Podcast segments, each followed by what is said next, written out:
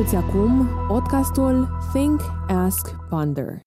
Te salut! Sunt Adelina Ghilea, de data asta alături de Paul Siladi, care este acum redactor la Radio Renașterea și lector universitar, doctor, îmi place să zic tot, Paul, la Facultatea de Teologie Ortodoxă de aici din Cluj-Napoca. Uh, Paul, bine ai venit! Bine v-am găsit! Mulțumesc tare mult de invitație și sunt neașteptat de onorat și de bucuros că m-ați primit la voi. Uh, Paul, foarte recent, uh, a publicat uh, un articol pe ziarul lumina.ro, un articol scurt, foarte ușor de citit, dar care are un titlu cu care cred că putem să rezonăm nemaipomenit de bine în, în această perioadă și care spune să nu ieși din chilie. Cu toate că rezonăm când auzim un asemenea titlu, nu știu câți dintre noi, Paul, ne-am fi gândit uh, în mod instinctiv să ne ducem cu mintea la părinții deșertului și să învățăm câte ceva de la ei despre această distanțare socială și la ce ne poate ea ajuta în această perioadă. Și cred eu că nu doar articolul tău, ci și această conversație s-ar putea să fie de foarte mare folos în această perioadă pentru noi, indiferent, aș spune indiferent dacă suntem sau nu credincioși. Cred că fiecare putem învăța câte ceva despre cum să folosim perioada asta și poate că, uh, cine știe, această retragere în chilie în această perioadă ne va da de gândit și ne va ajuta să-L întâlnim uh, pe Dumnezeu în chilia noastră. Așa că, Paul, uh, o primă întrebare pentru tine, pentru că tu în articol spui că chilia este un spațiu privilegiat. Uh, tradus în zilele noastre, chilia este căsuța noastră, apartamentul nostru, cămeruța noastră, unde locuim în perioada asta și unde ne izolăm de uh, coronavirus. Uh, în mod practic, cum poate să fie acest spațiu al nostru un spațiu privilegi- privilegiat. Și tot aici acolo niște coordonate despre care mi-ar face foarte mare plăcere să, să discutăm. Aș merge un pic mai în spate, pentru că mi-aduc aminte de un lucru. Înainte de a începe să meditez eu așa constant asupra apoftelimelor din Pateric, am avut un prieten care a avut o tentativă monahală. A mers la o mănăstire, a vrut să rămână acolo.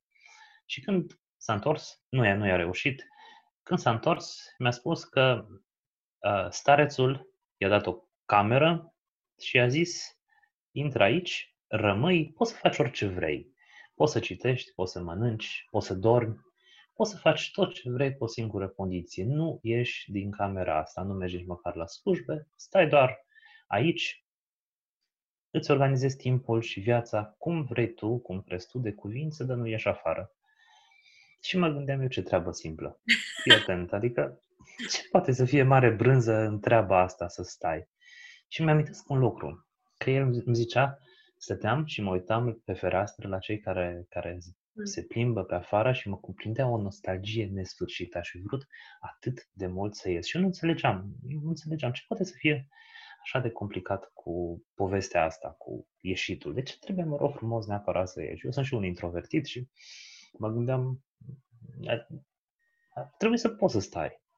Și după aceea, mai târziu, am văzut că de fapt tema asta se găsește foarte mult în patericul egiptean. Acum, pentru ascultătorii care probabil că nu sunt foarte, foarte familiarizați cu uh, lucrarea aceasta, să zicem, ar trebui să spun câteva lucruri. Patericul egiptean este o colecție de povestiri foarte, foarte scurte din viața cotidiană a părinților deșertului. Ce s-a întâmplat? N-aș vrea să transform asta într-o, într-o prelegere pe tema părinților deșertului, dar foarte lăsăm, pe scurt. lăsăm să fii un pic lector, ne place. Undeva, hai să zicem, prin secolul al IV-lea, în a doua jumătate, după ce creștinismul a primit libertate în urma celebrului edict, edict de la Milan al împăratului Constantin cel Mare, se naște fenomenul acesta uluitor al monahismului.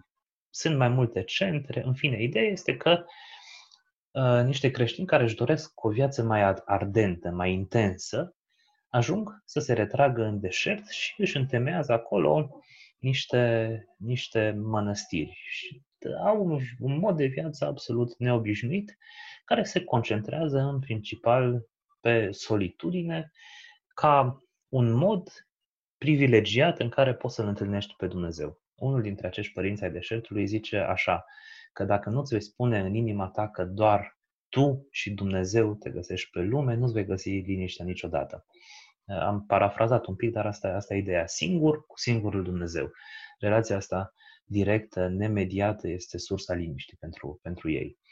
Uh, și în urma experienței de câteva generații a acestor părinți, s-au adunat o serie de povestiri.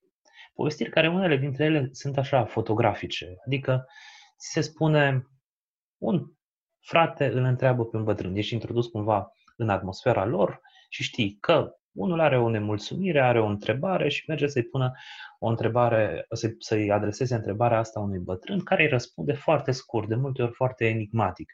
Avem așa ca și niște, niște, niște sâmburi foarte denși de înțelepciune care adesea ne par stranii și trebuie să le desfaci. Ce am început eu să fac e să încerc să desfac, să analizez textele astea și să văd ce ne mai pot spune ele astăzi.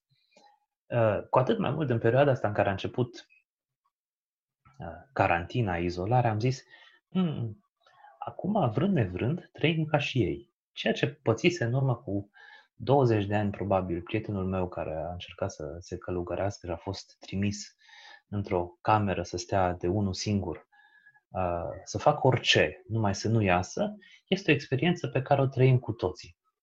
Hai să vedem ce putem scoate din ea. Hai să vedem cum putem noi să replicăm pe cont propriu, într-o măsură diminuată, cu siguranță diminuată, totuși experiența aceea a părinților, a asceților, a călugărilor din secolele 4-5 din deșertul egiptean. Probabil că unor alții se pară așa o viziune un pic romantică, dar mie mi se pare teribil de impresionant să fac așa un arc peste timp și să mă întorc până în secolul 4-5 cu cei care se găseau la începutul creștinismului și să încerc să trăiesc ceva la măsura la care pot eu din ceea ce trăiau ei, ei atunci. Și acum, atunci, ăsta e contextul așadar. Pornind de la experiența lor, care căutau izolarea, noi ne trezim acum că suntem izolați vrând nevrând. Ce putem face? Putem să ne revoltăm, putem să încercăm să eludăm așa în diverse forme această izolare sau, din potrivă, putem să o înfruntăm bărbătește, uh, să ne asumăm și să vedem ce iese din ea. Dar, dar cumva să o gustăm până la capăt. Ca o paranteză, cred că trecem prin toate aceste etape, că uh, mhm. vorba ta, unora dintre noi cred că ne este mai ușor dacă suntem și introvertiți și ne place un pic solitudinea și ne place un pic uh, pauza și ruperea de ritm. Uh, dar cred că celor care sunt la polul opus le este foarte greu și poate că încep de la răzvrătire, dar dacă ajung uh, și parcurg traseul ăsta și ajung să învețe din acest timp, uh, cred că este un timp câștigat. Da, și eu mai cred un lucru. Cei care în perioada asta, nu știu, cei care sunt așa extravertiți, cei care sunt foarte deschiși înspre exterior, dacă învață solitudinea în perioada asta sunt mai câștigați decât noi, introvertiții. Adică, Ioan Scărarul. În Biserica Ortodoxă, de curând, în 30 martie, a fost pomenit Ioan Scărarul, unul dintre autorii cei mai importanți de literatură dintre asta spirituală, ascetică. El scrie o carte, Scara, în care descrie... De, e o carte adresată monahilor, adică dacă o citește cineva care nu, are, nu a avut niciun contact cu spiritualitatea monhală, s-ar putea să fie scandalizat de ce lucruri găsește pe acolo. N-am, n-am nicio îndoială. De aceea cred că de foarte multe ori cărțile acestea au nevoie de o anumită traducere. Pentru că dacă monahii aceia care trăiau în condițiile alea aspre zic anumite lucruri, nu înseamnă că trebuie neapărat să le, să le facem așa. Plus că am mai sesizat că, iar cred că fac o apologie acestei literaturi monhale, am sesizat că așa ca și, ca și într-un buletin de știri, știi? Dacă ai niște știri așa mai mild, mai pozitive, nu, nu, nu extraordinare, nu o să le ții minte. O să reții doar o știre care a fost șocantă. Ei, dacă citești patericul prima dată și o faci cu superficialitate, cred că nu e o acuzație foarte gravă și eu l-am citit de, nu doar o dată cu superficialitate, ci de mai multe ori, rămâi așa cu impresia că oamenii aceia erau foarte aspri, făceau niște lucruri de o brutalitate și sunt inacceptabili. Așa am perceput și eu din prima. Uh, pentru că mi-au rămas în minte doar stridențele de acolo. Și abia în, în clipa în care începi să te uiți la tot felul de detalii, începi să vezi lucrurile mici, capeți o altă perspectivă, cu totul nouă. Cam așa și Ioan Scăraru. Ioan Scăraru are, are și momente brutale, are și momente dintre astea de o foarte mare delicatețe și el zice că lui Dumnezeu îi plac mai degrabă cei care sunt cumva răi prin natură și reușesc să-și diminueze răutatea asta, decât cei care sunt blânzi pentru că așa s-au născut. Nu sunt conflictuali. Știi, există, există de, de la, din naștere, unii dintre noi sunt mai sociabili și mai agreabili, în vreme ce alții trebuie să se lupte mult mai mult cu ei, să dobândească poate mai puțin decât ceea ce au alții prin, prin naștere. Și atunci asta zic, că e o șansă extraordinară dacă, o, dacă o iei așa, tot de vremea provocărilor. Apropo de asta, tu uh, numești uh, Chilia un spațiu privilegiat, explicând-o și ca pe un câmp de bătălie. Uh-huh. Deci cred că uh-huh. aici, nu știu, cred că ne batem noi cu noi înșine. fără îndoială, fără, fără îndoială, fără îndoială. Etimologia la care mă gândeam la un moment dat, nu, noi căutăm distracții. Uh-huh. Dar ce înseamnă să, o, o distracție? Înseamnă ceva care să te distragă de la altceva. Ei, când ești de unul singur și ai nevoie de distracții, în mod evident că ai nevoie de ceva care să-ți atragă atenția, care să-ți mute privirea în altă parte. Să-ți mute privirea cumva de la tine însuți, mhm. să te scoată din câmpul ăsta de bătălie care, care e, e inima mi se pare interesant, cred că Solzhenitsyn zicea că linia de demarcație asta a frontului care desparte binele de rău trece prin inima fiecăruia dintre noi. Și așa cred și eu. Cred că fix acolo, prin mijlocul inimii noastre, e, trece linia frontului în care se izbesc binele și răul într-o încleștare teribilă. Și apropo de, și când da. Apropo de ce ziceai tu, iartă-mă că te întrerup, că avem o grămadă de lucruri care ne distrag în viața de zi cu zi. Cred că de multe ori și căutăm aceste lucruri, aceste distracții într-un fel sau Da, da, da. Nimeni uh, nu zice că distracție e ceva rău. Exact. Nu, ceva ce vrem. Dar cred că o facem și pentru că preferăm să fim ocupați Uh, preferăm să uh, fim uh, hiperactivi și să nu stăm să ne gândim la lucrurile care de fapt ne frământă, la îngrijorarea din noi, la întrebările pe care le avem în suflet și în inimă și uh-huh. Spuneai tu la un moment dat în articol, fără distracții, te trezești față în față cu tine, cu inima ta și cu haosul din ea. Paul, de ce e important în perioada asta să nu ne evităm pe noi înșine? Și să ne confruntăm cu haosul ăsta și poate să încercăm să facem un pic de ordine.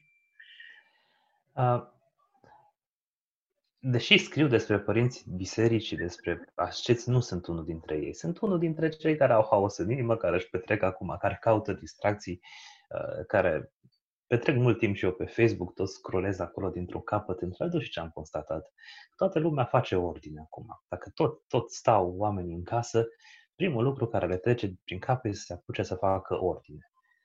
Și, evident, fac, toată lumea face și așa niște mici raporturi în statusurile lor de Facebook despre cum au reușit să facă ordine în casă în perioada asta și mă întreb, oare nu la fel de bine am putea să încercăm să facem măcar puțină ordine acolo? Dacă nu reușim să facem ordine, prima etapă cred eu că ar fi să faci o mică hartă a haosului. Adică să știi, o, e dezastru, da, măcar să știu ce, ce e acolo. În, în, cât e de mare de cât, cât, cât e de mare, știi? Să începem așa un pic să diagnosticăm, să vedem ce e acolo, să stau față în față cu fricile mele, să stau față în față poate cu speranțele mele, de multe ori ne, neîmplinite, cu căutările mele, cu nevoile mele. Hai să mă uit cu, cu mai multă atenție la ce se întâmplă acolo. Cred că asta, asta e primul punct de la care am putea porni, pentru că asta ar însemna să fim autentici cu, cu noi înșine. Mm. Și de asta, de asta cred, că, cred că e important. Să poți face ceva, orice, cred că ai nevoie de atenție. Începem de la, de la atenția asta asupra inimii, care ziceam că e un haos acolo, că e un, un, un hățiș, un hățiș în care se desfășoară lupta asta teribilă. Și uh, cred că cred că ne temem să ne întâlnim cu acest haos, cred că ne, ne temem să ne dăm seama de fapt uh, ce e în inima noastră, dar acum e momentul să o facem. acum uh-huh. este momentul de liniște, de, de un fel de repaus, de rupere de ritm, cum spuneam mai devreme, uh, în care poate că ne-ar, ne-ar prinde bine să, să ne oprim, să vedem care e haosul, să ne luptăm un pic cu noi înșine și să trecem la următorul punct. Dar până să trecem la următorul punct, Paul, vreau să um, vorbim un pic despre problema singurătății. Pentru că, bun, am zis că pentru noi introverții solitudinea este destul de la îndemână. Chiar ne place. Uh, poate că și cu, cei care... Cu, cu anumite limite, cu anumite limite. Exact. Uh, pe de altă parte, și cei care sunt foarte activi social, sunt extroverți, poate că le prinde bine un pic de odihnă. E ca un fel de concediu hibrid. Uh, dar cei care cu adevărat suferă de singurătate, pentru că sunt cate- câteva categorii pe care și tu le-ai menționat, dacă bine am chiar la începutul articolului. Spre exemplu, vorbeai despre vârstnici care oricum se simt singuri uh, și de multe ori sunt uh, puși deoparte nu doar de societate, ci chiar și de familii. Uh, cum să le vorbim lor? Sau uh, cei care, nu știu, sunt singuri pentru că poate să fie foarte tineri și să n-aibă, nu știu, familii sau ce facem cu acei oameni, cum le vorbim acelor oameni pentru care singurătatea este o reală problemă. Că noi acum încurajăm uh, exercițiul mm-hmm. de solitudine, dar cum să le vorbim lor? Mă gândesc la un lucru. Uh, una dintre chestiile esențiale pe care le-am învățat și acum sunt sigur că o să zic de mai multe ori Uh, că una dintre chestiile esențiale pe care am învățat-o și o să fie despre lucruri foarte diferite. Am învățat foarte multe lucruri din, din Patrick, dar am învățat că, exist, că există o, o dublă măsură bună. Și ce înseamnă dubla măsură bună? Înseamnă că părinții deșertului întotdeauna erau foarte aspri cu ei înșiși și foarte îngăduitori cu ceilalți. Adică, în momentul în care vorbesc despre asumarea singurătății, mă adresez fiecăruia în parte care ar trebui să-și asume singurătatea, dar de fapt îmi vorbesc mie. Până la urmă, am dreptul să spun doar unui singur om să-și asume singurătatea cu bărbăție.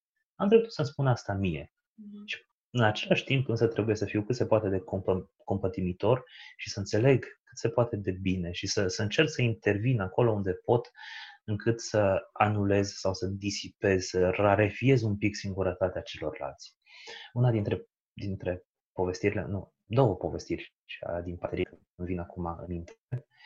Prima este de la un bătrân care e întrebat la un moment dat cine se poate mântui, cum ne vom mântui. Și el zice așa, oricine are inimă se poate mântui. Adică oricine are un pic de sensibilitate pentru ceilalți, un pic de, de empatie. Și un alt părinte, unul dintre probabil cei mai importanți, pentru că ziceam, Patricul are foarte multe povestiri. Există o colecție alfabetică în care avem numele unor asceți și povestirile despre ei și menționarea câtor, câtorva sfaturi pe care le-au dat ei și chiar în inima patericului, în centru, se găsește un avă care se numește Pimen și de la care sunt foarte multe povestiri. Și la un moment dat acest bătrân este întrebat ce să fac dacă văd pe un frate adormind la slujbă, să-l trezesc și bătrânul zice așa, și fii atent ce, ce e foarte interesant. El zice, dacă văd pe un frate adormit la slujbă, eu fac așa. Adică marele bătrân la care veneau toți după sfat, refuză să dea o normă, să zică asta e regula, doar așa se poate face. El zice, uite, eu așa fac, nu știu dacă e bine, dacă nu e bine, dar nu, asta e experiența mea.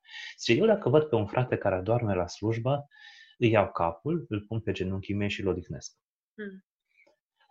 Evident, lui nu și-ar fi îngăduit niciodată să adormă la slujbă.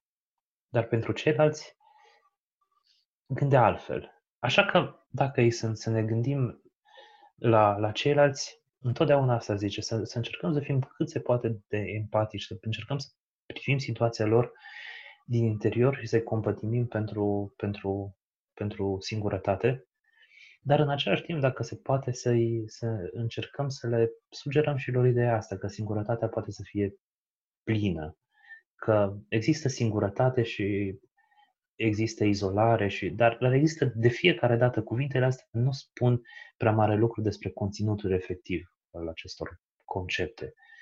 Zicem singurătate, dar singurătatea unora poate să fie explozivă, extraordinară, pentru că e spațiul acela privilegiat al întâlnirii cu Dumnezeu. Singur cu singurul Dumnezeu, singur cu singurul Dumnezeu, cum zicea Ava Alunios, poate să fie foarte bine cheia înspre dobândirea păcii. În vreme ce pentru ceilalți singurătatea poate să fie o cușcă mult prea strâmtă în care se zbat până la epuizare. Paul, care sunt alte câteva lecții de la părinții deșertului pe care poate ar fi bine să nu le ratăm în perioada asta de retragere în chilie? Uh, sunt mai multe povestiri care vorbesc despre necesitatea asta a izolării. Uh, primul care vorbește despre izolare este Ava Arsenie, un tip aproape, aproape mizantrop, adică există și, există și mult umor la părinții deșertului.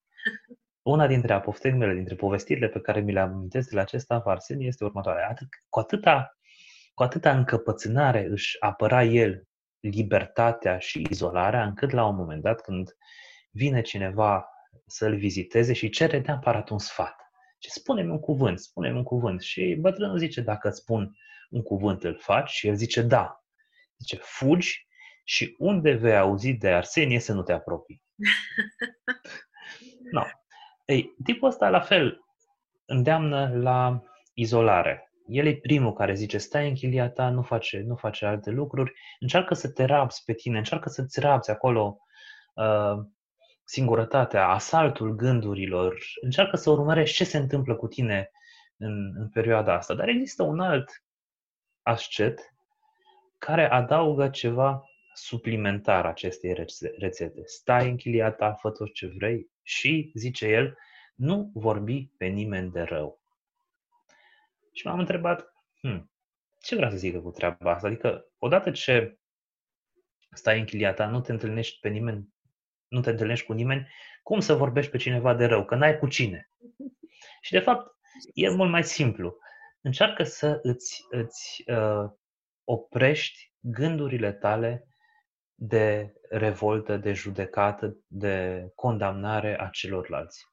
Ce am constatat, din nou, am constatat, privindu-mă pe mine, că după mai multe zile de izolare crește irascibilitatea. Încep să mă enerveze toți. Toți absolut din jurul meu greșesc, toți scriu prostii, toți judecă strâmb, mai ales dacă stau și citesc, evident că ziceam că atunci când nu mai pot să mă rab singurătatea, mă apuc și intru pe Facebook și văd ce mai scrie lumea. Și mă enervez cumplit și îmi dau seama că tocmai am picat testul. Pentru că nu, deși probabil că mulți dintre noi reușim izolarea asta fizică, nu reușim celălalt lucru. Nu reușim să uh, să-i tolerăm pe ceilalți chiar de la distanță.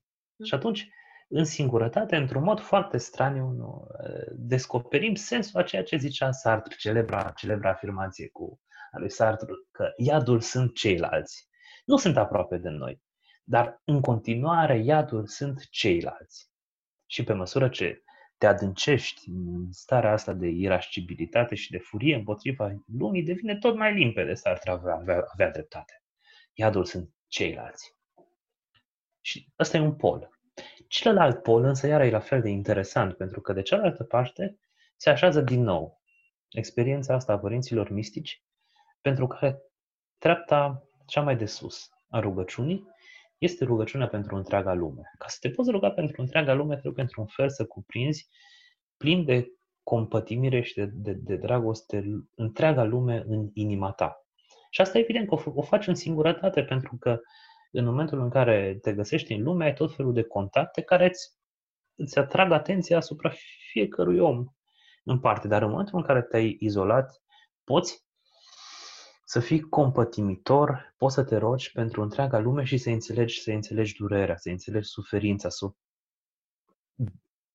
Dacă, dacă ai cuprins-o în inima ta, deja o poți înțelege din interior. Și astea, astea sunt cei doi poli. Fie iadul sunt ceilalți și în singurătate devine foarte clar că iadul sunt ceilalți, sau din potrivă, sau din potrivă poți să prinzi lumea întreagă în inima ta și să te, să, să, să te rogi pentru întreaga lume. Și primul pas este să începi să nu vorbești de rău, adică în momentul în care stai singur și vezi cum revolta crește, nemulțumirea crește, spiritul acesta critic crește, e clar în ce direcție mergi. O iei încet, încet, încet, încet înspre a-ți umple inima de venin în care să bulbucească acolo afirmația iadul sunt ceilalți. Mm-hmm. Și nu-i bine. A zice că acesta ar fi un, un, un indicator. Paul, îți mulțumesc foarte mult pentru gândurile tale. Cred că acum în chilia noastră avem multe lucruri la care să ne gândim și la care să luăm aminte și să vedem care este acea rețetă care funcționează pentru fiecare dintre noi. Și chiar uh, uh, mi-am dorit foarte mult această conversație cu tine pentru că cred că e atât de important, exact cum, cum ai spus tu acum la final, să nu lăsăm acea afirmație să clocotească acolo în, în, în inima noastră, ci să ne folosim de acest timp înspre binele nostru uh, și înspre, înspre corectarea noastră și înspre împlinirea noastră chiar. Și cred că, cred că se pot întâmpla toate lucrurile astea în, în uh, chilia noastră.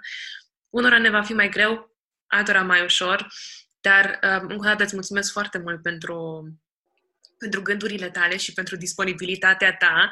Nu aș vrea... Să... drag. Nu aș vrea să încheiem până nu facem și niște sugestii de lectură, pentru că tot avem atât de mult timp liber. Uh, cred că ne ajută un pic să avem niște repere legate de ce să mai citim zilele astea și pentru că uh, uh, sunt niște cărți pe care tu le-ai publicat. Una este super proaspătă, pe care nici eu încă n-am pus mâna, dar cealaltă este uh, Briscul iubirii. Uh, este o cărțurie mică care face parte din uh, colecția Cărți de buzunar a editurii Doxologia. Uh, foarte ușor de citit și cred că uh, este o lectură foarte proaspătă. Dacă o ai la îndemână să mi-o și arați, așa, perfect. Oare se vede? Așa. Așa arată cartea. Uh, e o cărțulie într-adevăr mică. Subtitlul mie mi se pare interesant, îmi place, mă regăsesc mai mult în el. Se numește Despre buna întrebuințare spirituală a obișnuitului. Am vrut să scriu despre lucrurile astea micuțe uh, și am pornit de la o, de la o povestire evreiască, hasidică. Ce putem învăța de la tren, ce putem învăța de la telefon, ce putem învăța de la tot felul de lucruri dintre astea banale, uh, mai ales acum, nu? Poate că obișnuitul uh, e chemat să aibă o relevanță spirituală mai, mai mare decât în mod obișnuit. Ca să Ce pot eu să spun că PDF-ul meu uh, cu iubirii este plin de sublinieri și este foarte colorat, deci asta înseamnă că sunt foarte multe lecții practice și multe gânduri practice acolo. Și cea de-a doua carte despre care spuneam că este foarte proaspătă, Singurătatea învânzită, asta este ceva mai uh, solidă. Povestește-ne un pic, un pic despre ea și unde poate da. fi de unde poate fi comandat. Uh, sunt, e de fapt a doua carte dintr-o serie, aș vrea să le arăt pe amândouă. Mm-hmm. Așa, prima carte se numește Orașul deșert. Reflexii citadine despre părinții pustiei. Uh, ideea e aceeași. Am, am început undeva prin, de fapt în 2011 am început să eram încă bursier în Germania și am zis hai să încerc să fac așa un mic program de meditații săptămânale în jurul textelor părinților deșertului. Să încerc să le desfășor eu în mintea mea să găsesc ce acolo, pentru că eu dacă scriu, nu fac neapărat pentru a comunica celorlalți ceva, cel puțin în prima fază, ci scriu pentru a înțelege eu, în primul rând, pentru a explora. Pentru mine scrisul e așa un soi de activitate detectivistică în care mă întâlnesc cu sensurile posibile, explorez deschiderile care sunt într-un text atunci când, când comentez asemenea texte. Bun. Și am început să scriu, după aceea cei de la ziarul Lumina mi-au oferit uh, platforma asta și posibilitatea de a, de, a, de a scrie acolo, așa că de undeva de prin 2012 am început să scriu săptămânal asemenea mici reflexii și e o carte celebră se numește uh, Pustia o cetate sau ceva de genul ăsta, pentru că părinții, cei care au mers din cetate în deșert, au transformat deșertul într-o cetate. Au fost atâta de mulți, a fost un, un, un exod real care s-a produs acolo și am zis, ok, ce facem noi astăzi? Noi cumva mergem în sens invers. Vorbim despre singurătatea marilor orașe, despre, despre pustiul care, care e aici orașul deșert. Ar putea să fie ceva, din nou, un spațiu în care noi, care ne plângem de singurătate, să replicăm, să reproducem experiența spirituală a părinților deșertului. Putem să învățăm ceva de la ei, asta a fost ideea. Iar continuarea este singurătatea învânzită. Acesta e volumul care a apărut uh, de curând la editura Trinitas a Patriarhiei Române, Singurătatea îmblânzită, din nou reflexii citadine despre părinții pustiei. Ce sunt de fapt volumele astea? Sunt comentarii mici, n-am foarte mult spor la scris, mhm. scriu în general așa, comentarii la un jur la 500 de cuvinte. Uh, comentarii la aceste apoftegme ale părinților deșertului. Încerc să văd ce e acolo, ce se ascunde, ce ne pot spune aceste, aceste apoftegme. Paul, încă o dată îți mulțumim și pentru aportul tău în aceste cărți. De-abia așteptăm să, uh, să le citim, dar îți mulțumesc încă o, dată, încă o dată și pentru timpul tău și disponibilitatea ta și faptul că ai fost cu noi aici la Think As Founder. Mulțumesc! Mulțumesc! Mi-a făcut mare plăcere, m-am bucurat de invitație, vă sunt recunoscător.